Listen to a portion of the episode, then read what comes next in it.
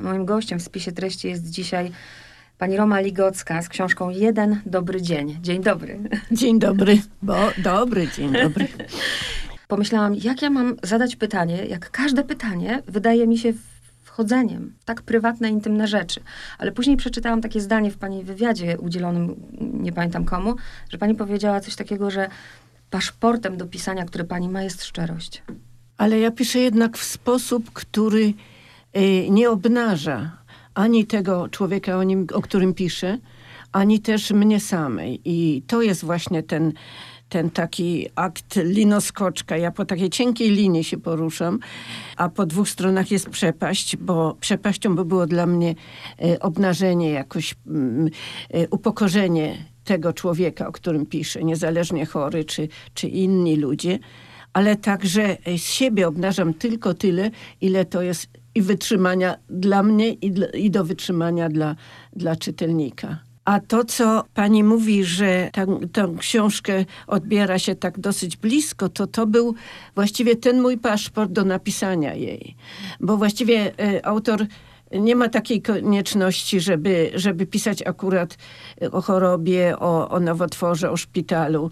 Jest dużo innych tematów. One zresztą są w tej książce, inne tematy, żeby to nie było, że to jest jakieś studium, studium kliniczne. Y, ale chodzi o to, że bardzo wiele ludzi ma to doświadczenie. Ja po prostu się spotykam, jak tylko wspomnę o tym temacie, każdy ma, każdy przeżył.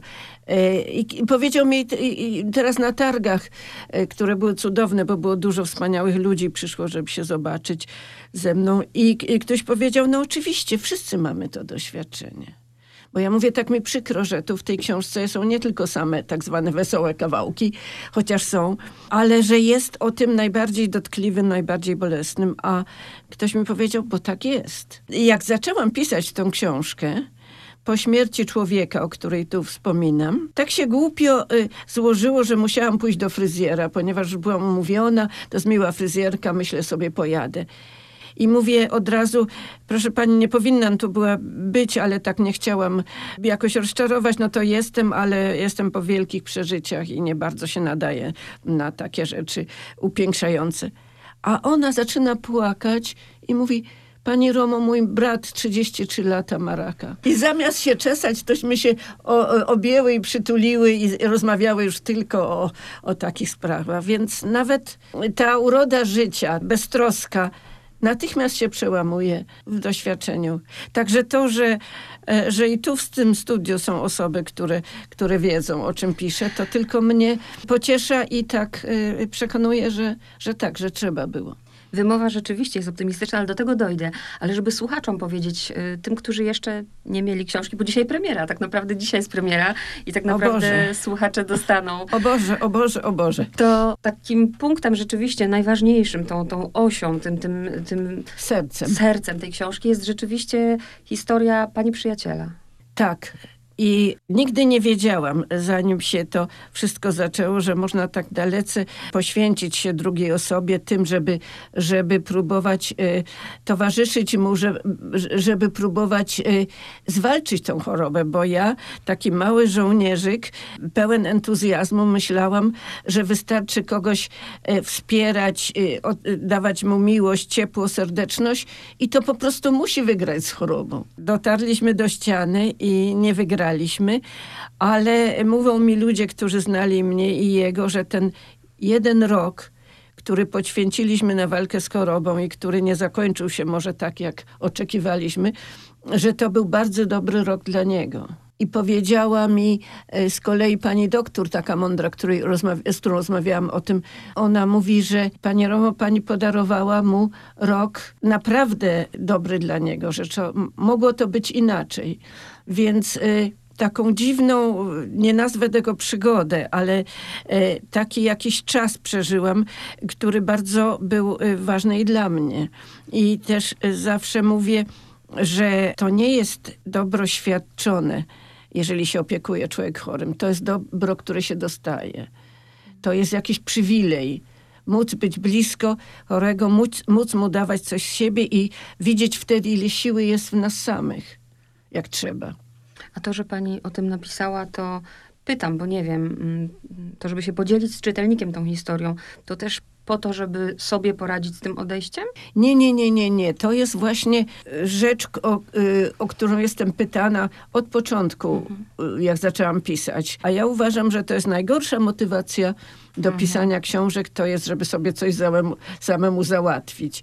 Przede wszystkim uważam, że tak naprawdę wbrew, wbrew niektórym psychologom, y, to czasami milczenie bardziej pomaga w tym, żebyśmy się wyciszyli i wyleczyli z jakichś bolesnych doświadczeń. Tak jak rękę złamaną y, zawijamy w gips, a nie, nie machamy nią po świecie, póki nie jest y, zdrowa. Tak samo dusza nasza potrzebuje właściwie spokoju, takiego rodzaju bandaża, żeby się odnowić. Niekoniecznie mówienie o rzeczach bolesnych nas uzdrawia. A także uważam to nie za bardzo moralne, żeby moje lęki, niepokoje, przeżycia teraz y, wylewać jak gdyby na słuchaczy czy, czy czytelników. Ja raczej uważałam, miałam od początku takie poczucie, no bo przecież zastanawiałam się mm, przy okazji chociażby tej choroby, żeby mówić o ostatniej książce, ale stykam się z tym. Ludzie mają wiele lęków, niepokojów, e, cierpień, o których nie mają z kim rozmawiać e, których nie umieją e, zwerbalizować, które nie umieją sobie nazwać. I taka książka o tym, mam nadzieję i staram się, żeby im pomagała. Żeby popatrzyli, no popatrz, nie tylko ja cierpiałam, inni też. E, Ja to zniosłam, inni znieśli to inaczej. E, To jest to dzielenie się, dzielenie się prawdą, dzielenie się życiem, no bo po to piszemy. Ja akurat nie przeżyłam e, żadnego zdenerwowania w mo- momencie, w którym pani pisze o tym, jak inni ludzie, znajomi, bo mm, wyszło, mm, prawda, że w trakcie tej choroby tak naprawdę mnóstwo było przyjaciół, którzy gdzieś się ulotnili. Później spotkaliście się na pogrzebie. Ale te momenty, w którym zwracali się właśnie do ciężko chorego człowieka, ale schudłeś, ale o, będzie dobrze, nie martw się, nie, trzymaj się. Mm, Pan Bóg doświadcza. tak, Pan Bóg doświadcza. To w pierwszej chwili rzeczywiście jest zdenerwowanie, ale w drugiej zawsze myślę, właśnie, ludzie nie wiedzą, co mówić Tak, w takiej sytuacji. tak. A pani pokazuje tą książką i swoją relacją z tym człowiekiem, że tu nie trzeba się na nic silić, tu po prostu Tak. trzeba być szczerym i uczciwym Tak. i rozmawiać. Ludzie się tego strasznie boją. Właśnie, że e, jakoś nie uczymy się, może nawet w rodzinie, w domu, nie uczymy się mówić o trudnych sprawach. Tylko takich e, na zdrowie, smacznego, będzie dobrze i, i coś takiego. E, Natomiast wszystko, co nas w jakiś sposób obnaża i tego człowieka, i nas, to uciekamy przed tym. Więc lepiej nic nie mówić, żeby nie powiedzieć czegoś głupiego, złego, nietaktownego. I to jest jeszcze gorsze. A poza tym boimy się, boimy się też, że no widzimy jak w lustrze, że to nasze życie takie pogodne, ułożone, beztroskie w sekundzie może się zmienić. Nie chcemy się z tym konfrontować. Ja też nie chciałam.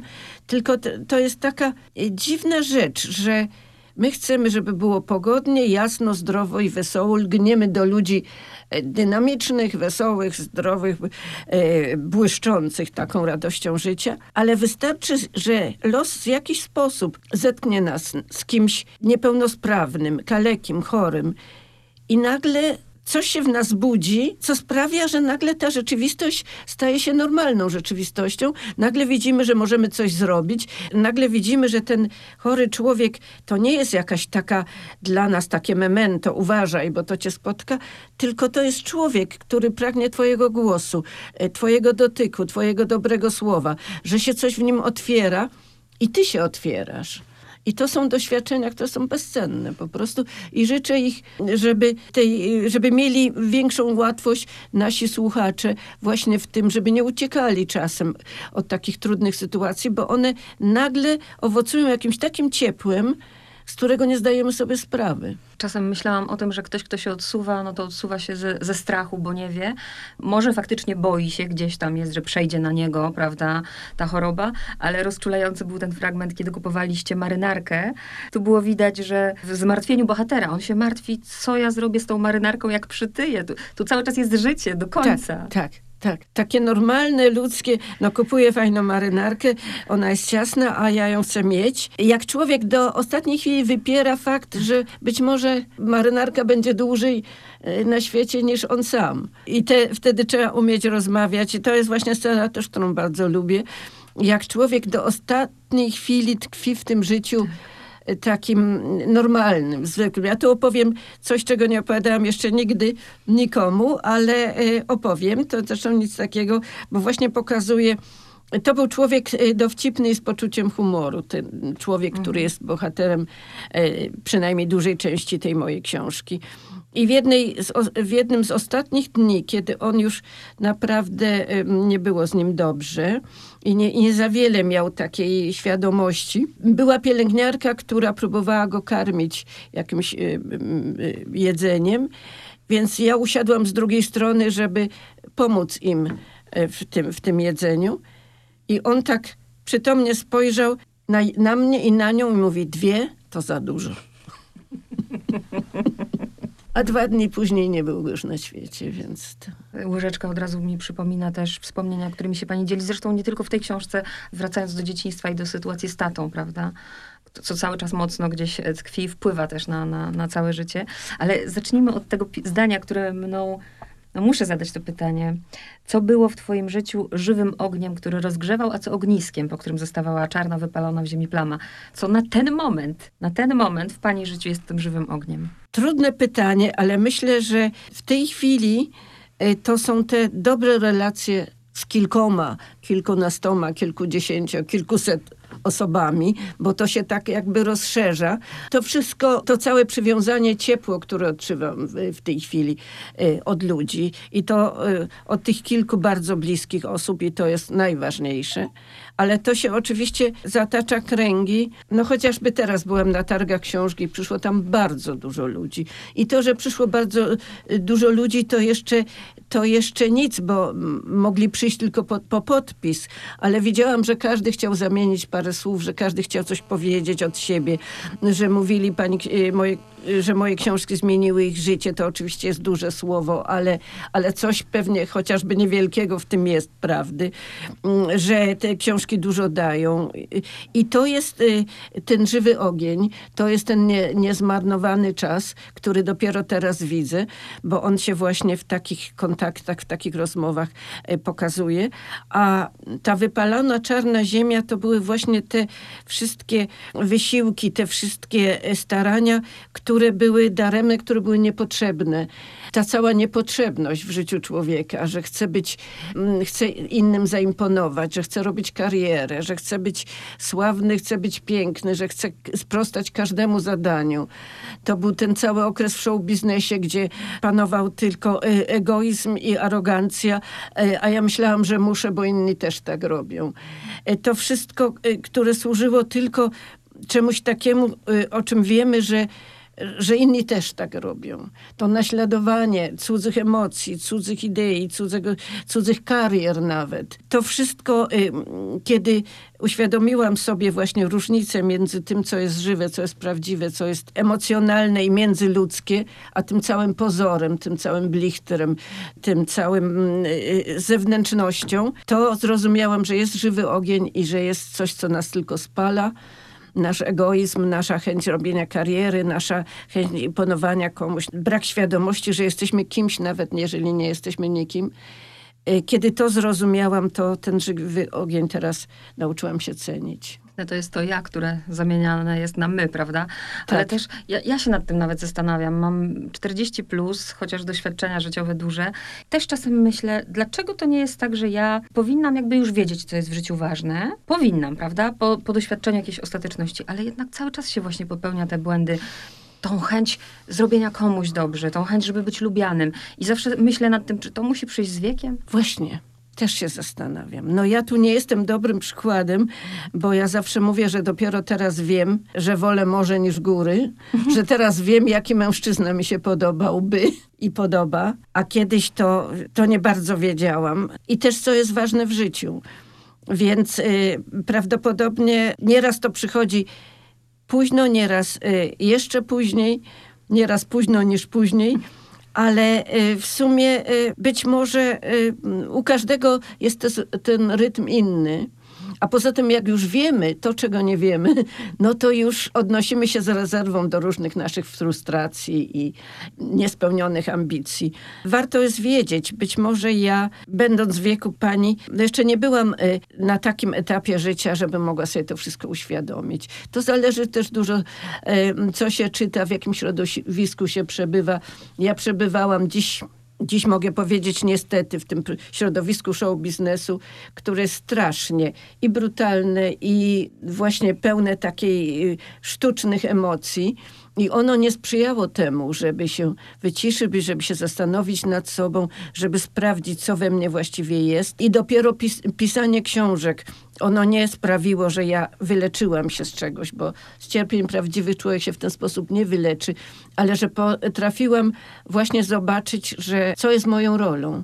My też nie znamy siebie bardzo długo. Wybieramy sobie zawody, do których niekoniecznie się nadajemy, bo ktoś powiedział, bo się tak złożyło, bo mama, bo wujek, bo coś tam. Nie bardzo wiedząc, co właściwie jest naszym zadaniem, do, co nam w duszy gra, żeby tak to prosto ująć.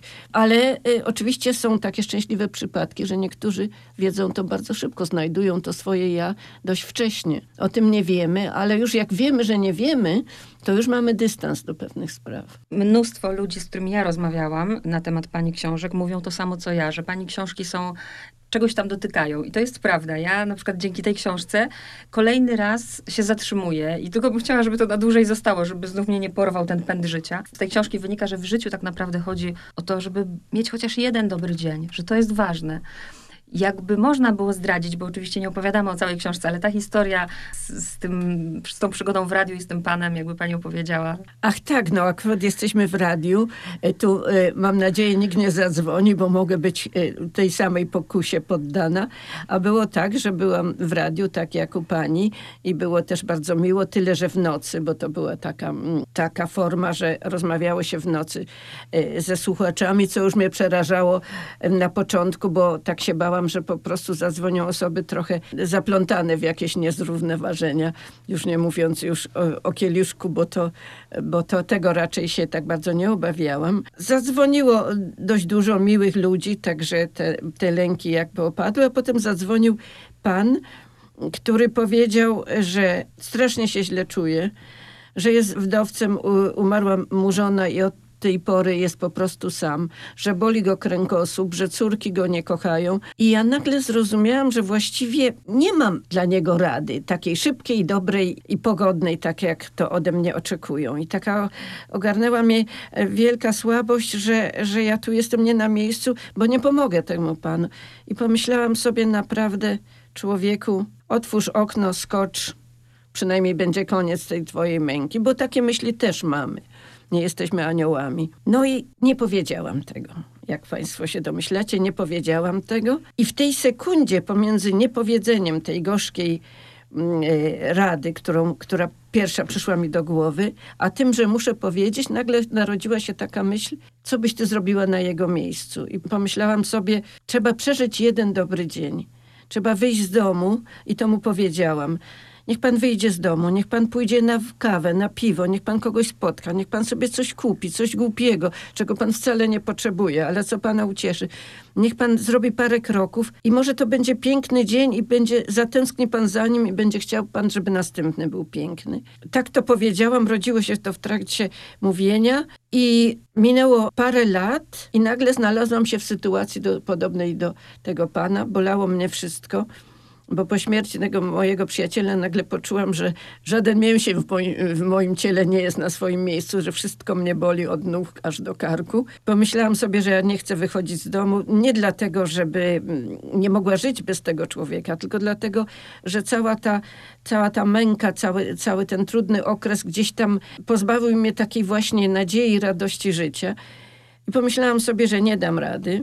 I wtedy przypomniałam sobie tego pana z radia i pomyślałam sobie, jak łatwo jest dawać dobre rady komuś innemu. Jak dawno mówić, postaraj się, zrób kroczek, będzie dobrze. Te wszystkie rady, które dajemy. A teraz zastosuję dla siebie. I powiedziałam, dobrze, jeżeli raz to powiedziałaś, to zrób to, zastosuj to do siebie. Ubrałam się, wyszłam z domu, spotkałam jakichś ludzi, zaczęłam wychodzić, zaczęłam chodzić na spacer. Poszłam parę razy na cmentarz porozmawiać z nim. Powiedziałam mu, słuchaj, jak ja bym strasznie chciała do ciebie zadzwonić, jak ja bym ci chciała opowiedzieć to, co było potem jak było na twoim pogrzebie, jak, i jak przyjaciele e, o tobie pięknie mówili, jak ja teraz chodzę po tym mieszkaniu, nie mogę się odnaleźć. Byłbyś najlepszym adresatem tych, tych opowiadań, no ale ci tego nie opowiem, ale pokażę ci właśnie, że żyję, że chodzę, czytam, pracuję. I ta rozmowa z panem radia, z radia na coś się przydała. Z tego wniosek jest może taki, że jeżeli dajemy ludziom dobre rady, stosujmy je do siebie. A ja po przeczytaniu tej książki pomyślałam, że tak naprawdę w życiu o to chodzi, żeby mieć jeden, jeden dobry dzień. Nawet w ciągu tych 12 miesięcy tego chorowania, takie dobre dni też były, prawda? Tak. Jedliśmy pizzę w szpitalu, Tak. robiliśmy różne dziwne rzeczy. A przyśnił Tak. się pani później, już po śmierci, czy nie? Nie, ale pan z radia mi się przyśnił. Pan z radia mi się przyśnił, że leży, że, że wykonał tą, tą moją niepowiedzianą e, złą radę, że skoczył i że pani z radia e, e, krzyż nad nim e, zakreśla. Taka dramatyczna scena mi się przyśniła. A on nie, może dlatego, że e, tak dużo rozmawialiśmy i że potem, e, potem musiałam przywołać. Najtrudniejsze w pisaniu takich książek, w których się mm, korzysta z własnych doświadczeń, jest to, że trzeba je przywołać. Przypomnieć sobie, jak to było. Rozmawiała z nim i rozmawiam dalej e, e, poprzez jego, poprzez e, jego wspomnienie w tej książce. Ale właśnie ten jeden dobry dzień to jest to, to, co naprawdę każdy z nas może mieć. Tylko jakoś tego nie zauważa, jakoś tym gardzi. Uważa, że jeżeli nie ma wszystkiego, to nie ma nic. Ja tam piszę w jakimś momencie, że dotyk człowieka, jego głos, spotkanie z kimś bliskim, to też już- jest bardzo dużo, że nie musimy mieć wszystkiego. Daje pani swoją oczywiście receptę na to, co w życiu jest ważne, prawda? Spotykać się, odkrywać, poznawać. A to zdanie, moje życie rozpięte między poszukiwaniem bliskości a ucieczką w samotność. Bo kiedyś chyba pani bardziej uciekała w samotność, prawda? Niż... Tak, dlatego, że właśnie jak do tego wracam, praca w show biznesie, praca artysty y, sprawia, że, że świat go boli, że ludzie go dotykają, y, ich y, brakiem zrozumienia, ich pewną arogancją, ich pewnym natręctwem, że my się, y, artyści nie bardzo do tego nadają, żeby zawsze y, uczestniczyć w życiu publicznym, więc uciekałam w tą samotność, a teraz y, ludzie, bo czytelnicy to jest specjalny rodzaj e, e, człowieka, przyjaciela, bo oni czytają mm, moją książkę, jeśli im się podoba, to wytwarza się między nami jakaś specjalna bliskość i kiedy jest okazja, żeby sobie o tym powiedzieć, to już człowiek nie musi uciekać w samotność, bo wie, że jest zrozumiany. Ja myślę chyba, że największym, jednym z największych szczęść, radości, jaką człowiek może osiągnąć, ja bardzo wiele lat na to czekałam, to jest zrozumienie że ludzie rozumieją, co ja czuję i, i co ja do nich mówię, i co, co im chcę powiedzieć, i mówią mi to, co, co dla nich jest ważne. Przez wiele lat miałam takie uczucie, że ja mówię jakimś języku, których nic, nikt nie rozumie. To był język moich moich cierpień z dzieciństwa, to był e, język mojej inności, takiej obcości, takie poczucie odrzucenia i że ja po prostu nie potrafię nawiązać kontaktu bliskiego z nikim. Ani z bliskim mężczyzną, ani z przyjaciółką, ani y, z matką, że po prostu jestem jakimś takim dziwnym stworzeniem sk- skazanym na milczenie i samotność. I dopiero to otwarcie się na ludzi i otwarcie się ludzi na mnie sprawiło, że, że, y, no, że już teraz ten ogie, ogienek to tak przynajmniej się żarzy, nie gaśnie. O tym poczuciu odrzucenia też mm, słuchacze będą mogli przeczytać e, w tej książce. A na koniec, jakby pani tak miała teraz możliwość powiedzenia prosto do czytelnika, który za chwilę, nie wiem, ktoś z słuchaczy otrzyma tę książkę, to czego by pani mu życzyła w związku z tą lekturą? Życzyłabym mu, żeby nigdy nie zapomniał o sobie, żeby miał świadomość, że jest w nim więcej niż myśli, że jest, żeby doceniał swoje talenty, swoje możliwości, a jednocześnie słuchał innego człowieka. I wiedział, że właśnie zawsze przyjdzie ten dobry dzień, że on sobie musi troszkę sam w tym pomóc, że zrobić ten pierwszy kroczek i rzeczywiście dobry dzień przyjdzie, bo po to jesteśmy na świecie, żeby te dobre dni przeżywać. Wszyscy, mali i duzi, znani i nieznani, po prostu wszyscy. Jeden dobry dzień, Roma Ligocka. Dziękuję bardzo. Dziękuję również, pozdrawiam wszystkich. Proszę Państwa, ja po prostu nałogową, e, nałogowo słucham RMF Classic przy pracy, bo wszystko inne mi denerwuje, ale także wieczorem przy czytaniu e, książek i czasami długo nie mogę zasnąć, to jest jedna z takich moich kłopotów.